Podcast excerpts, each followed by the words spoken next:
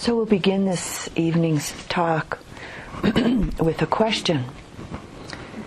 Uh, the same question that I asked at the end of the talk that I gave a couple of nights ago. Am I looking in the right place and in the right way for the happiness that I'm seeking? And certainly Sayadaw uh, attended to that question in good measure last evening with his Dhamma talk on the um, hindrances.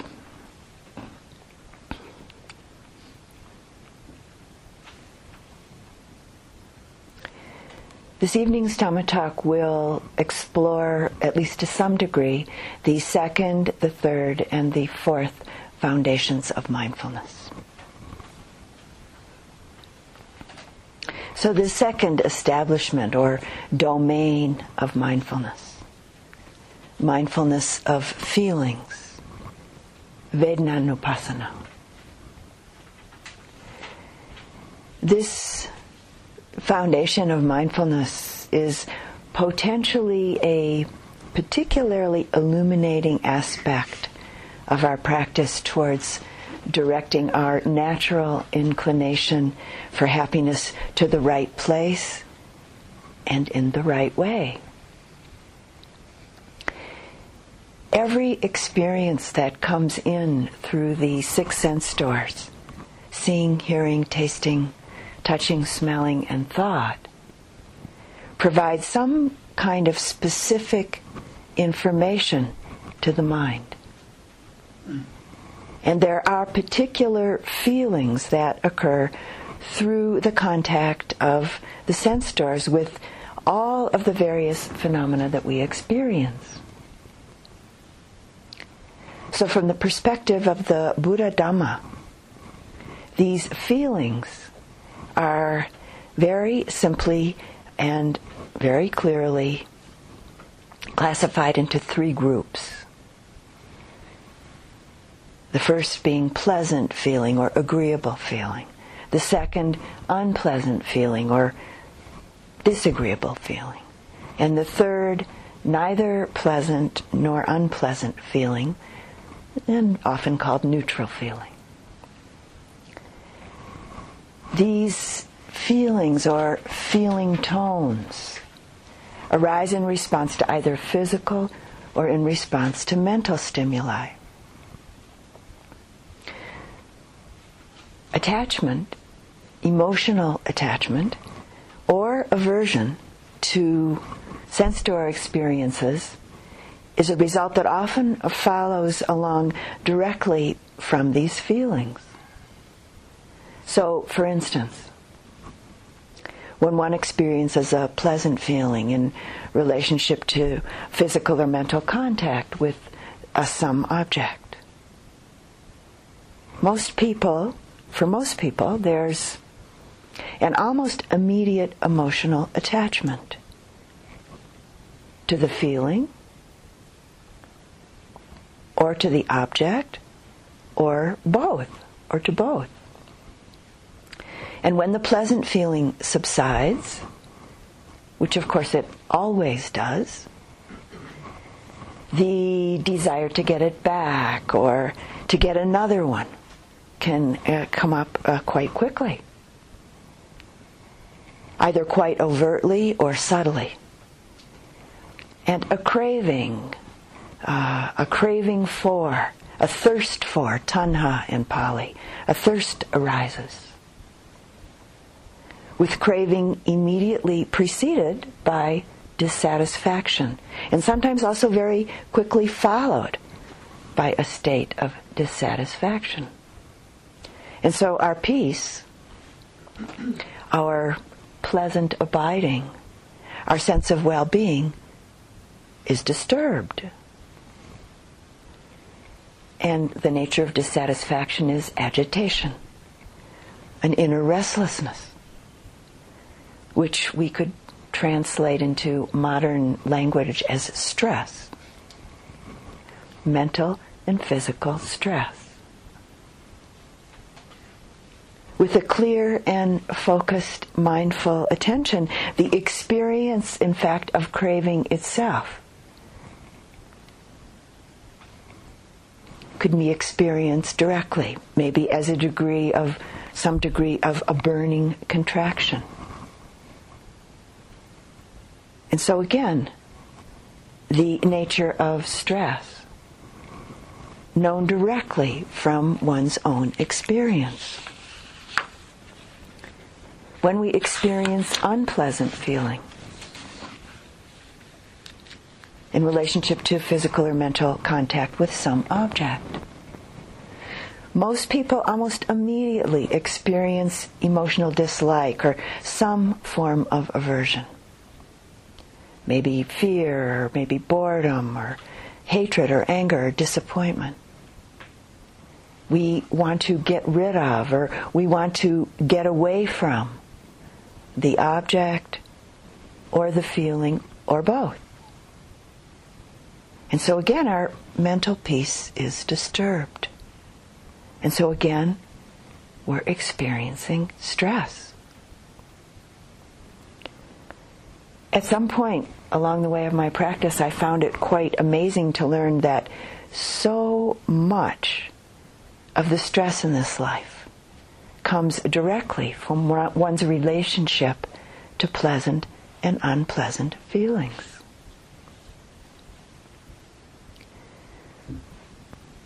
When the feeling is to at least some degree uh, neither pleasant nor unpleasant, but neutral, often I think for many people the tendency is to uh, ignore what's going on, to not connect to the present moment's experience. And maybe sometimes this is accompanied by a subtle or not so a subtle state of not wanting. Mm, or just not interested to see reality in that moment. I think it's pretty fair to say that most of us are intense experience junkies. if it's intense, we're very likely to pay attention, whether it's pleasant or whether it's unpleasant. And if it's not intense, we often uh, don't notice. We might even think, well, nothing's happening. Sometimes I call up a friend or one of my sons and say, So, what's been going on? What's happening? And regularly I get an answer, Oh, nothing. And I say, That's not true.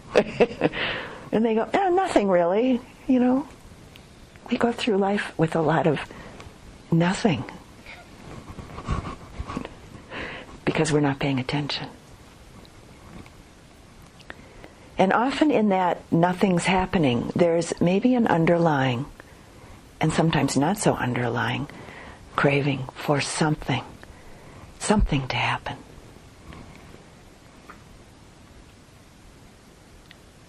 Without an intimate and careful, mindful attention to feelings, they have the power to disturb us emotionally.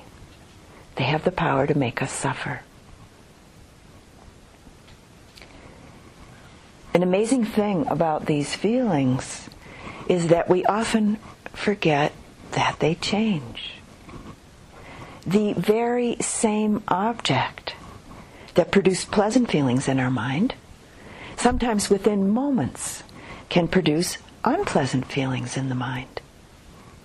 And vice versa, of course. And so, again, we experience attachment, clinging, or the various aversive states. Forgetting is the opposite of remembering or remembering. The connection that mindfulness offers to see things just as they are.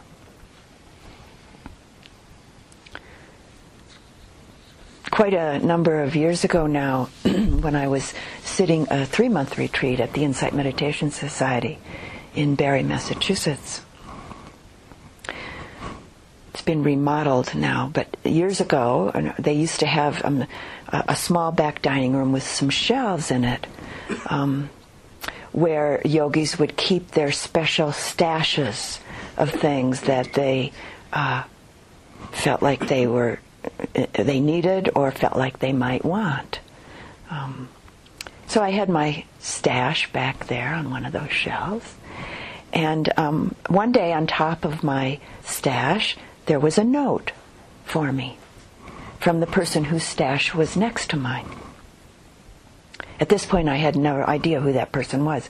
I'd never paid attention to who that person uh, person getting anything from that stash. And the note was offering me some green tea. A very pleasant feeling arose. I was being noticed. I was noticed. And this person was offering a gift for me. And on top of that, I liked green tea. So I answered the note. A few days later, a second note came on top of my stash again. This person had noticed, and it was offering me a hat. this person had noticed that I had been going outside without one, and it was know, moving into the fall season and getting cool. And so this person offered me a hat. Well, not such a pleasant feeling arose in my mind. With that note, I felt impinged upon, not liking the attention at that point. But I answered the note politely and said, Thank you, I have a hat. Then, a few days later, a third note appeared on top of my stash. And this was a question, a practice question. Well, a most decidedly unpleasant feeling arose in my mind. And a quick, uh, unmindful reaction in the mind to write back a not so polite note to this person came up. but fortunately, um, mindfulness and wise discernment kicked in quickly enough, and I didn't write back a nasty note. In fact, I just simply relaxed and uh, let go, and I didn't respond at all. And the note stopped at that point. Never got another note. At the end of the retreat, I spoke with this person. Um, and uh, he said that he had gone through a similar process uh, and was grateful, in fact, uh, uh that I didn't answer him the last time because he'd gone through uh, some of his own personal turmoil and was happy, very happy, not to write any more notes.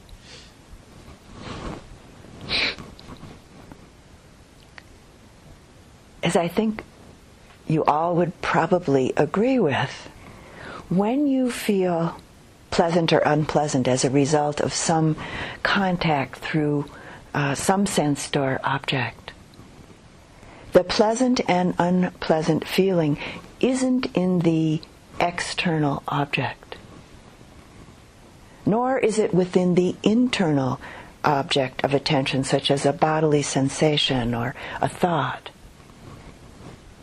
The feeling, the feeling tone, is in the mind.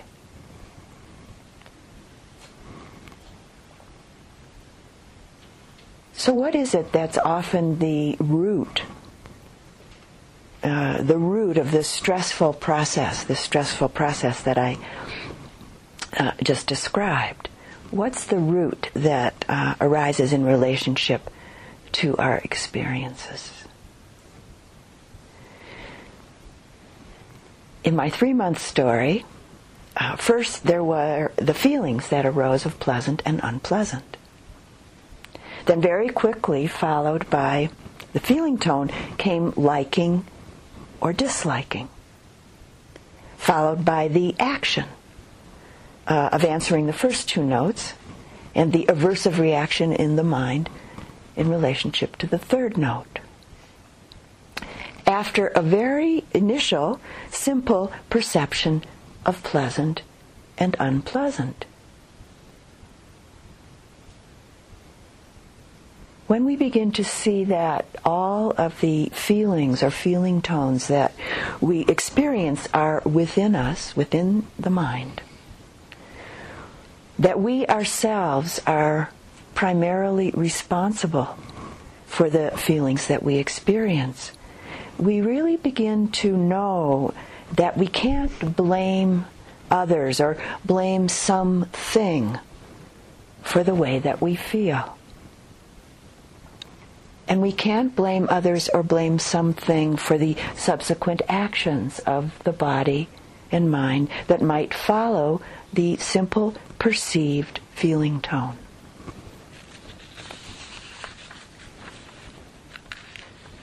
What, for many of us, I think are quite habituated storylines, such as, he made me angry, or she made me feel terrible, or he made me feel so happy, or this place, these people make me feel so peaceful, or so miserable.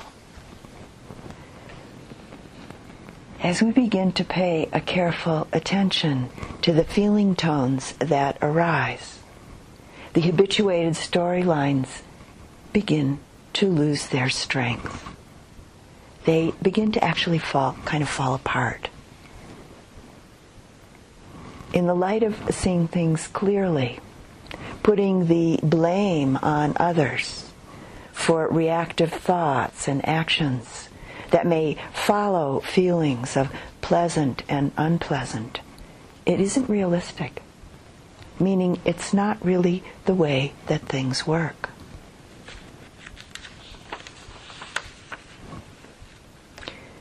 we have the possibility of letting go of the stories, the myths that we might have about ourselves and about others, the various beliefs that we have about ourselves, what we think we're capable of or not capable of, how we define ourselves.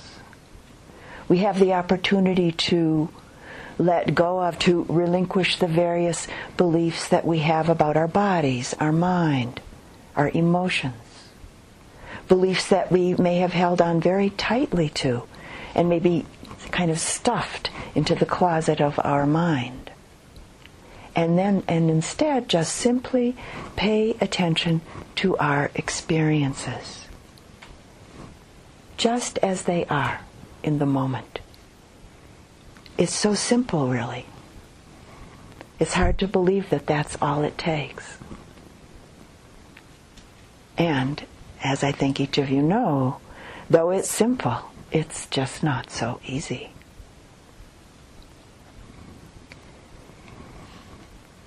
The potentially, uh, potentially illuminating aspect of practice in relationship to cultivating a careful attention to feeling is that it's at this point in our experience that we have the direct, immediate opportunity to drop our habitu- habituated reactions of attachment, clinging, and the various permutations of aversion.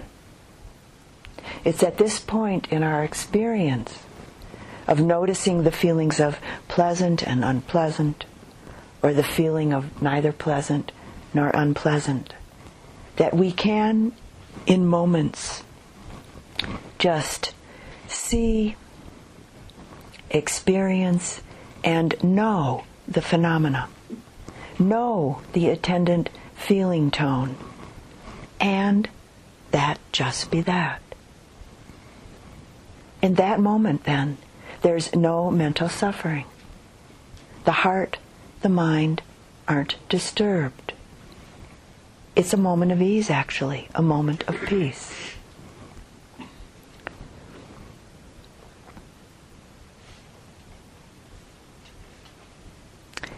Another story, uh, a true story, again.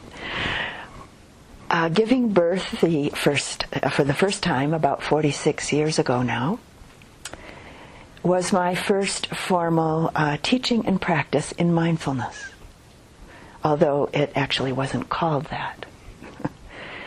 the Lamaze uh, birthing method was a training, and still is, a training in being really fully present, awake, and aware in a process. The birthing process. That in the 46 years ago was happening in and of itself. And though I had no control over the process, I was certainly very involved in it, with it, in it. Throughout the training, the Lamaze uh, birthing training, we were told that any resistance to the process that was taking place would make it extremely uncomfortable and most likely quite unpleasant. Which I very quickly discovered when the birthing process actually began. Getting myself out of the way of this process, while at the same time being totally present, engaged, and aware in the midst of it, was very intense, not easy, but really actually quite okay. And actually most of the time fairly neutral in the light of pleasant and unpleasant feelings. Selfless engagement in the birthing process allowed it to be incredibly interesting and really, truly filled with a great deal of wonderment. A very powerful lesson that has continued to inform me over and over again through the years.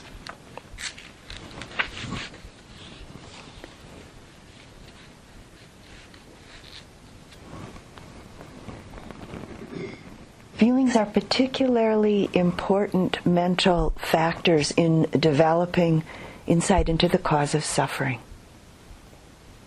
Because these feelings are what condition our mind to hold on to the pleasant or to push away, avoid, or ignore the unpleasant.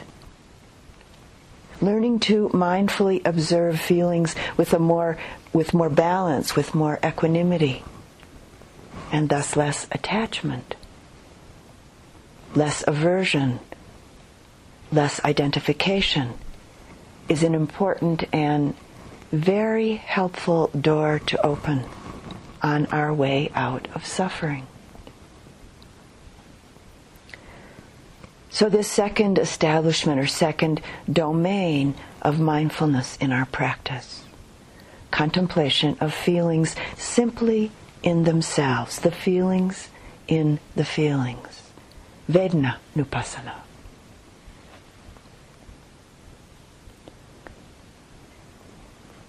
An amazing aspect of mindfulness is that it has the capacity to connect directly and simply to the experiences that come in through the six sense doors with what we could call, or what is often called, bare awareness. With bare awareness providing very immediate and direct access to these experiences, just simply being known. And sometimes we might experience this, actually experience this. But at times, and maybe quite often, the direct, simple knowing of phenomena may almost immediately be colored or be modified by various mental factors, various states of mind. And this being the third domain, the third foundation of mindfulness mindfulness of the mind, citta nupassana.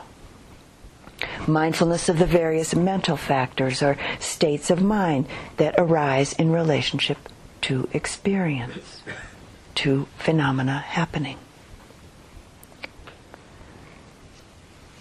So, for example, we go to the marketplace, the marketplace of the lunch food display here on retreat. the marketplace of where to do walking meditation this hour or which shirt to put on today. Living here in Taos, um, over all these years, has provided some uh, excellent practice opportunities for me. A place where many people visit here in Taos specifically to come to the marketplace of the abundant forms of human created beauty that abound here. I went through a period of practice uh, here soon after I moved to Taos about, oh, 18, 18 or so years ago, where I'd walk down the street in town and looking into the shop windows and watch my mind and body. So awareness of seeing. Mm, just seeing. Various created forms and colors. Basically, bare attention.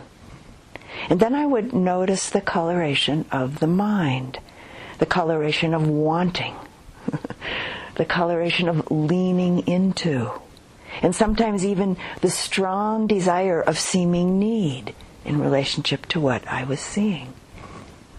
So greed, coloring a moment's experience of seeing. A great practice in the midst of the marketplace, any marketplace.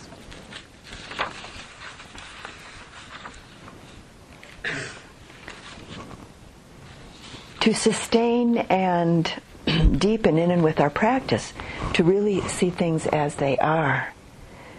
Two of the most essential qualities of heart and mind that are required of us are honesty and humility. Self deception and clear seeing are mutually incompatible. So, for instance, if another person notices that you, or I'll just speak about myself, that I'm that I'm feeling or maybe even experiencing or expressing, I mean, uh, greed or some form of aversion. It really doesn't matter if his or her image of me is shattered. It doesn't matter at all. What really matters is that I'm willing to come face to face with these mind states, bringing mindful attention right to the greed or the fear or the anger or the grief. And as you know, it's not so easy. It's not always so easy. Tremendous interest, energy, and humility, honesty is needed to sustain the observation, to see yourself as you are. And because you see yourself as you are without judgment, you don't try to project a different image either to yourself or to anyone else.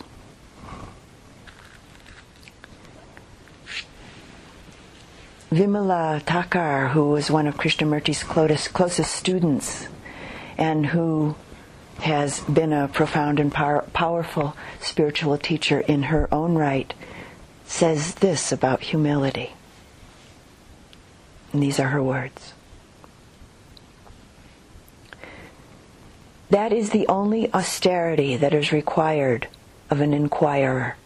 The austerity of humility, to see things as they are, to see my inner being as it is, good or bad, to observe it as it is, without defending it, without justifying it, without interpreting or judging it, without taking pride in it, and without relegating the responsibility of those states to other people. Humility is the perennial source of energy or freshness.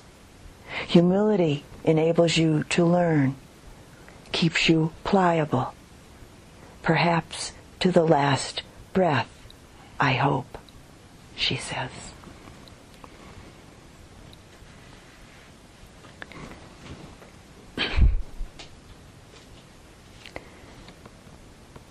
There's a story that the Dalai Lama tells about himself. He says that at one point he was taken window shopping in some big city uh, to an area where there were lots of tiny little shops that sell all kinds of small mechanical parts and systems. And the person that took the uh, Dalai Lama to this part of the city knew that he was really particularly interested and fascinated by the mechanical workings of things. As you may have read, or at some point, he uh, has enjoyed taking apart uh, clocks and watches and then putting them back together again. And the Dalai Lama said that um, this trip to these little shops in the city, he said that he found himself uh, looking in the windows uh, of the shops and at first simply seeing with a very open curiosity and interest. And then all of a sudden, he said, he, he, uh, he realized that he wanted everything. He said he wanted all of it. He said, I didn't even know what any of it was for. I just wanted it all.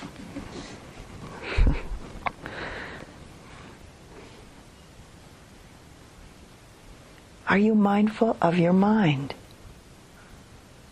So you might ask yourself now and then, how driven am I by my desires? Or how driven am I by my aversions?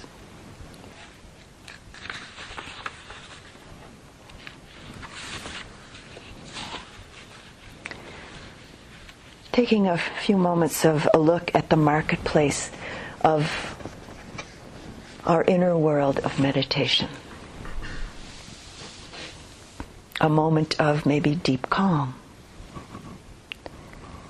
A mindful moment of directly knowing this wholesome quality, this wholesome quality of calm. No thought about it, just it as it is just tranquility, just calm, being known. And then maybe quickly followed by the unwholesome mind state of grasping, wanting it to never leave.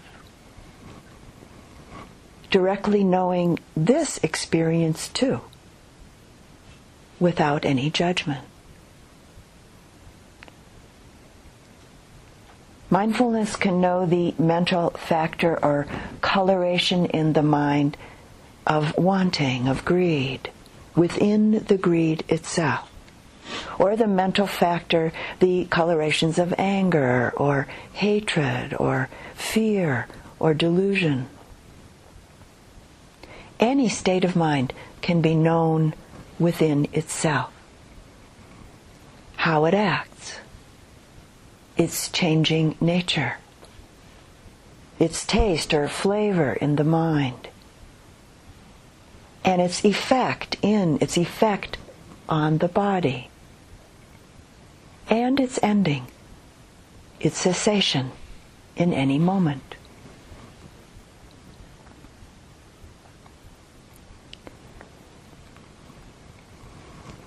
A moment of mind consciousness might be colored by the wholesome mind states of faith or delight or colored by dullness or some form some other form of aversion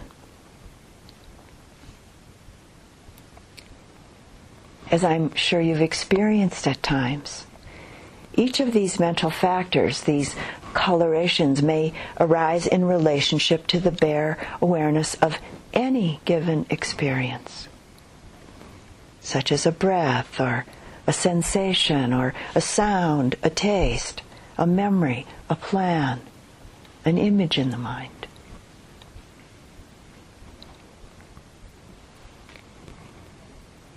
In the Abhidhamma, which is a very clear and uh, detailed uh, treatise on the workings of the mind from the Buddhist perspective, there is a long and detailed list of the many and various wholesome and unwholesome mental factors that might very quickly come along to accompany and color the bare awareness of any present moment experience as the process of the Dhamma and the development of concentration and mindfulness unfold and blossom. So, for instance, mindfulness, knowing the wholesome mind states of calm, of joy, of delight, of tranquility, of faith, appreciation, peacefulness, equanimity. And the unwholesome mind states of judgment, disappointment, clinging, attachment, fear, anger, hatred, or irritation. All of this or any of this in relationship to the bare awareness of the experiences of seeing consciousness, hearing consciousness, smelling consciousness, tasting, touching consciousness, thinking consciousness, or mind consciousness.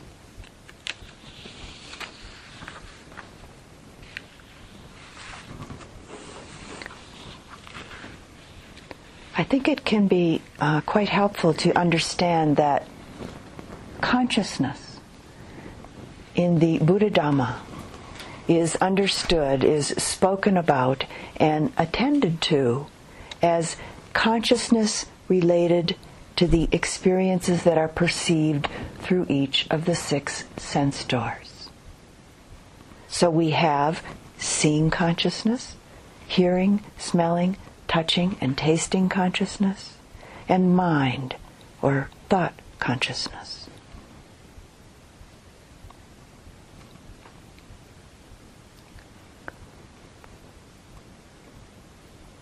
And again, a reminder that the essential nature of mindfulness is that there's no attitude of judging, no attitude of discriminating between right or wrong or good or bad.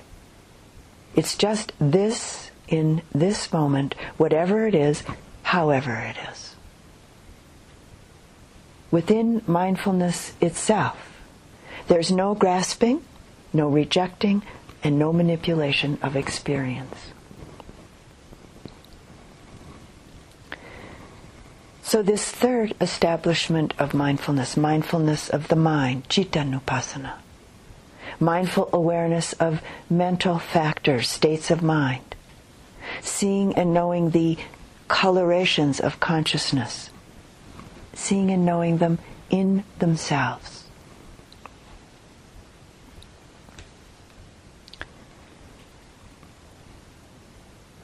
The last aspect of mindfulness that the Buddha points us to is called mindfulness or contemplation of Dhammas. Dhammanupassana.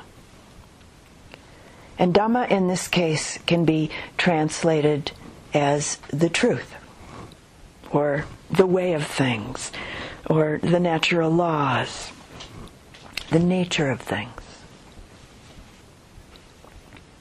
This domain of mindful experience or mindful awareness can be grounded or rooted quite specifically in any of the six sense door experiences, such as one's perception and consciousness of hearing, tasting, touching, smelling, seeing, or thinking. Mindfulness of Dhammas can be rooted in the feeling tones that we explored at the beginning of this evening's talk. This fourth establishment of mindful awareness, contemplation of Dhammas, may also be grounded or rooted in the five hindrances sleepiness, restlessness or agitation, doubt, or the grasping mind, or the aversive mind.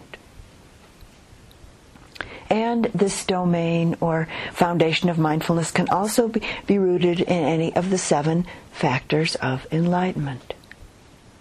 The first being mindfulness, the second, investigation of states, the third, energy or effort, the fourth, joy, the fifth, tranquility, the sixth, concentration, and the seventh, equanimity.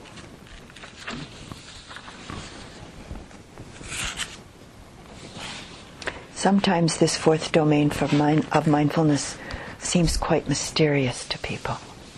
So I'm uh, hoping that I can explain it in a simple and clear enough way so that it's no longer mysterious. It's actually not very mysterious at all. the particular and wonderful specialty, we could say, uh, about this fourth domain of mindfulness is that it sees any of these experiences through the doors of Dhamma, through the doors of the way of things, through the doors of the nature of things. Whether experiences in the physical or in the mental realm, this fourth domain of mindfulness sees and knows experience through the door of the truth, some one of the doors of the truth. So, for instance, just speaking briefly this evening, we can't touch all of it, but I picked one particular door. Speaking briefly this evening about just one of the important and I think very insightful doors that we can walk through, so to say, in this fourth domain of mindfulness. and this is the doorway of the three universal characteristics that all experiences of body and mind are imbued with. In this fourth domain of mindfulness, we can directly, experientially pay attention to and clearly recognize that every experience of body and mind is always changing, is impermanent. Each and every phenomena of body and mind, as well as everything around us, begins and ends, arises and disappears. There are hundreds, thousands, millions of little endings, deaths, moment to moment to moment, breath by breath. As practice deepens and matures, it gets easier and easier to open to clearly see and accept and surrender to this perfectly natural phenomenon. What appears to be a very steady flow of experience, even with the presence of consciousness itself, is not as we ordinarily perceive it to be when we start to look through this fourth domain of mindfulness at our experience. The reality of body mind experience can be likened to the separate frames of a film. The illusion, the delusion being as though it's happening in an ongoing, continuous flow. When in reality, it's all beginning and ending, arising and passing away on the most minute level, second by second by second. And we can know this through experience.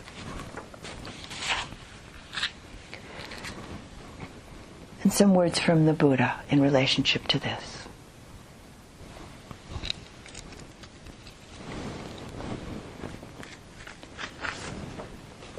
Bhikkhus, yogis, I will teach you the way that is suitable for attaining nibbana. Listen to that. And what yogis is the way that is suitable to attaining nibbana? Here a yogi sees the eye as impermanent, sees forms as impermanent, sees eye contact as impermanent, sees whatever feelings arise with eye contact as the condition, whether pleasant or painful, as impermanent. She or he sees the ear as impermanent, sees mental, mind phenomena as impermanent, sees mind, thought, consciousness as impermanent, and sees mind contact and whatever feelings arise with mind contact as the object, whether pleasant or painful, as impermanent. This, yogis, is the way that is suitable for attaining nibbana.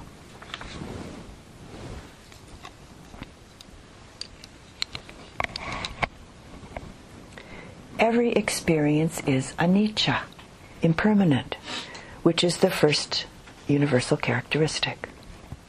And because of anicca, no experience that comes in through the six sense doors is ultimately or permanently satisfying. And yet we continue on through our lifetime, searching for something or some experience that will finally satisfy. Finally make us happy. This unsatisfactoriness and the endless search is what the Buddha called dukkha and is this second universal characteristic. So, for instance, viewing specific sensorial experience through the doorway of the fact that it's actually ultimately unsatisfactory is practice rooted in the fourth domain of mindfulness, Dhammanupassana.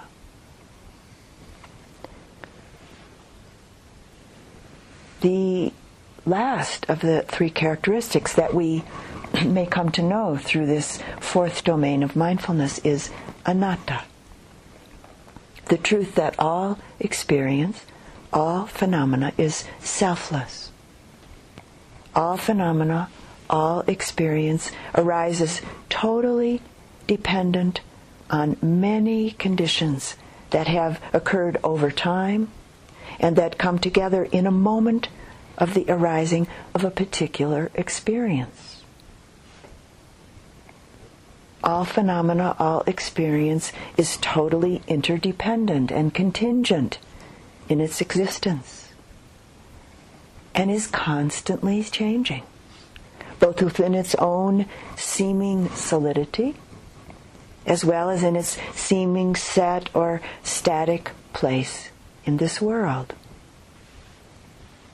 All is anatta. All is empty of any separate, solid, static selflessness, selfness. As we begin to directly experience and to know anicca, impermanence, and dukkha, unsatisfactoriness, the third universal characteristic of anatta, not self, begins to reveal itself directly through our practice of mindful awareness. The not self characteristic of all phenomena shows up actually quite naturally and often in unexpected and in subtle ways. And so we begin to really understand, to really truly understand that no matter how hard we might try, there's absolutely nothing that we can cling to. Our relationship begins to change. Our relationship to life begins to change. And we start to relax much more deeply into just simply and more clearly, directly being here with things just as they are.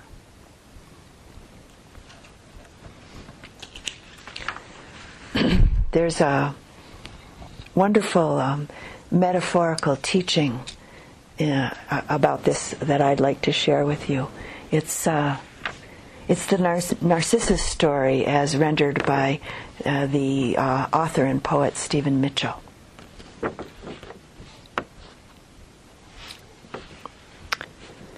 It was not the image of his own face that transfixed him as he bent down over the pool. He had seen that face often before, in mirrors, in a thousand photographs, in women's eyes.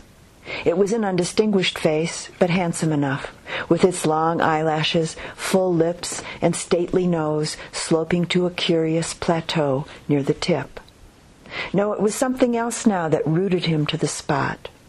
Kneeling there, gazing into the so taken for granted form, he grew more and more poignantly aware that it was mere surface. When the water was calm, it was calm. When the water rippled at the touch of a leaf or a fish, it too rippled or broke apart when he churned the water with his hand. More and more fascinated, he kept staring through the image of his face into the depths beneath filled with a multitude of other moving, shadowy forms. He knew that if he stayed there long and patiently enough, he would be able to see straight through to the bottom. And at that moment, he knew the image would disappear.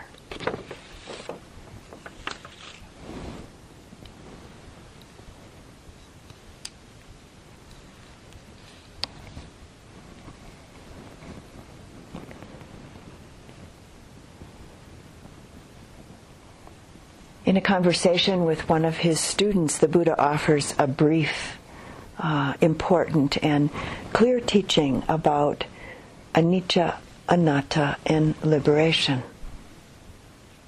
And it's in the context of a, a larger uh, teaching, but I'm just going to share this small part. Contemplation of impermanence should be cultivated for dispelling the conceit, I am. For when one perceives impermanence, Meghiya, the perception of not self is established. With the perception of not self, the conceit I am is eliminated. And that is Nibbana, here and now.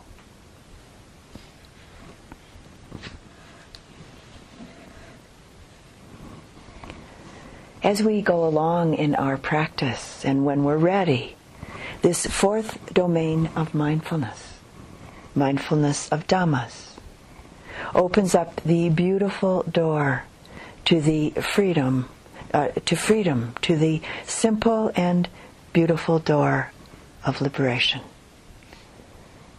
which we may experience just briefly at times, with it eventually becoming more and more pervasive through our life. From this perspective, we could say that every single experience, every single phenomena holds the Dhamma, holds the truth. The Dhamma, the true nature of things, the way of things, is within, is within everything. It's simply here to be seen and known. If we just take the time to experience our experience intimately and directly, if we just take the time to look really carefully.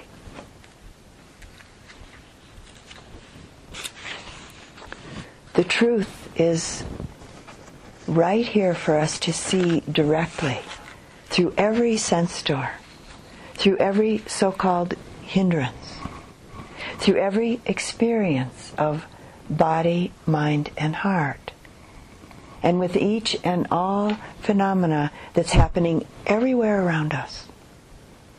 In some Buddhist schools, this is spoken of as within samsara is nibbana. Within the whirlpool of our ordinary lives, within the whirlpool of samsara, if we stand still, so to say, cool, calm, concentrated, focused, and mindfully attentive.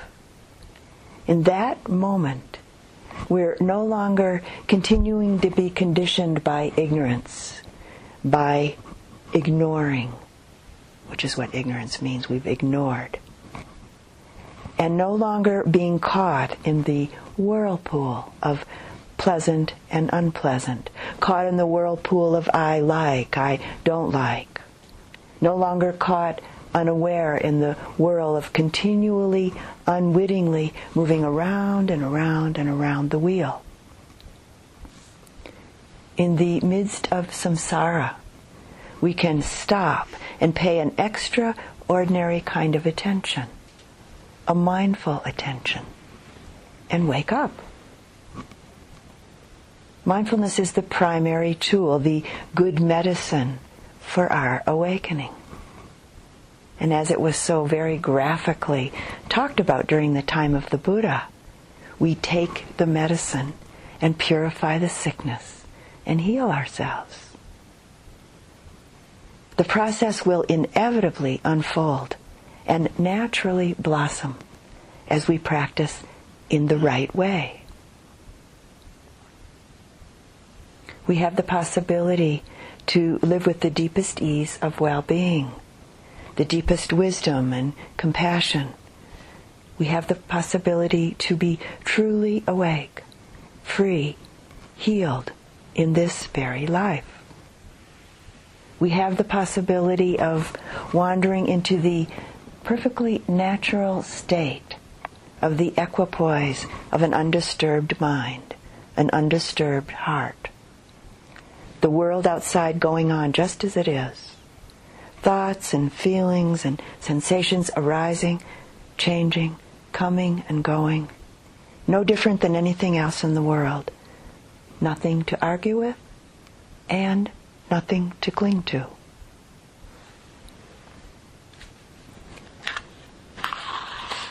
Sayadaw U Pandita speaks about the fact that essentially there's just one Dhamma that we need to practice, which is uh, maybe a great relief to those who think that they have to practice many, many things, many Dhammas uh, to be liberated. In Pali, the word for this one Dhamma is appamada, which is sometimes translated as vigilance, and which can be understood as it's elaborated on in the commentaries to the suttas as a concentrated, clear, focused mindfulness. So, from this perspective, we can say that mindfulness is the one Dhamma that we need to practice.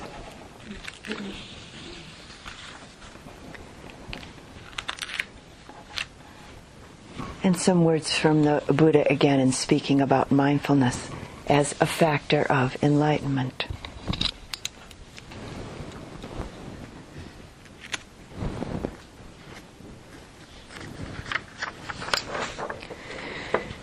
If the enlightenment factor of mindfulness is present in oneself, a bhikkhu or a yogi knows that it is present.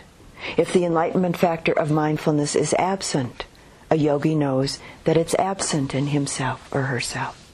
And one knows how the unarisen factor of mindfulness comes to arise, and knows how the development of the enlightenment factor of mindfulness comes about. Rooted in careful attention. Careful attention is declared to be the chief. Accomplished in careful attention, with a mind that has developed the enlightenment factor of mindfulness and discernment. One penetrates and sunders the mass of greed that one has never penetrated and sundered, the mass of hatred that one has never before penetrated and sundered, the mass of delusion that one has never before penetrated and sundered. Monks, yogis, just as all the rafters of a peaked house slant, slope, and incline towards the roof peak, so too when a yogi develops and cultivates mindfulness and discernment and all the other factors of enlightenment. He, she slants, slopes, and inclines toward Nibbana.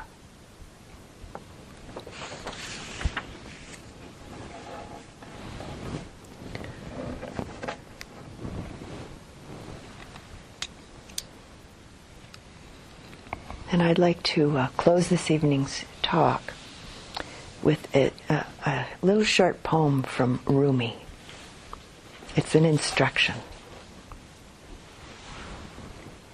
And of course, being Rumi, it's very metaphorical. Don't try to be the sun. Be a dust mote, lunar moth. Love the candle. Taste your life. Put your shoes on upside down. And let's sit quietly for just a moment.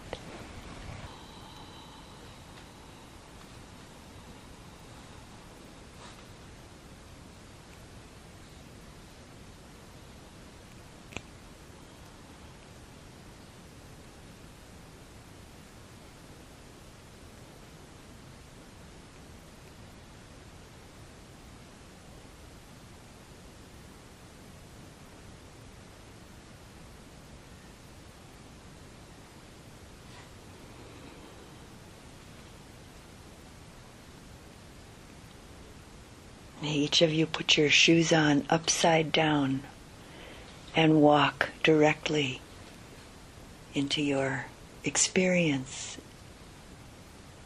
through the door of truth,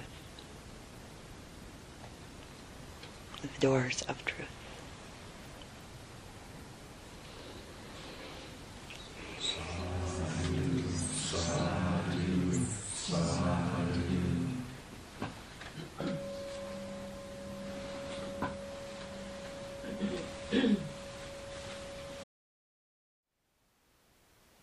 Thank you for listening. To learn how you can support the teachers and Dharma Seed, please visit dharmaseed.org slash donate.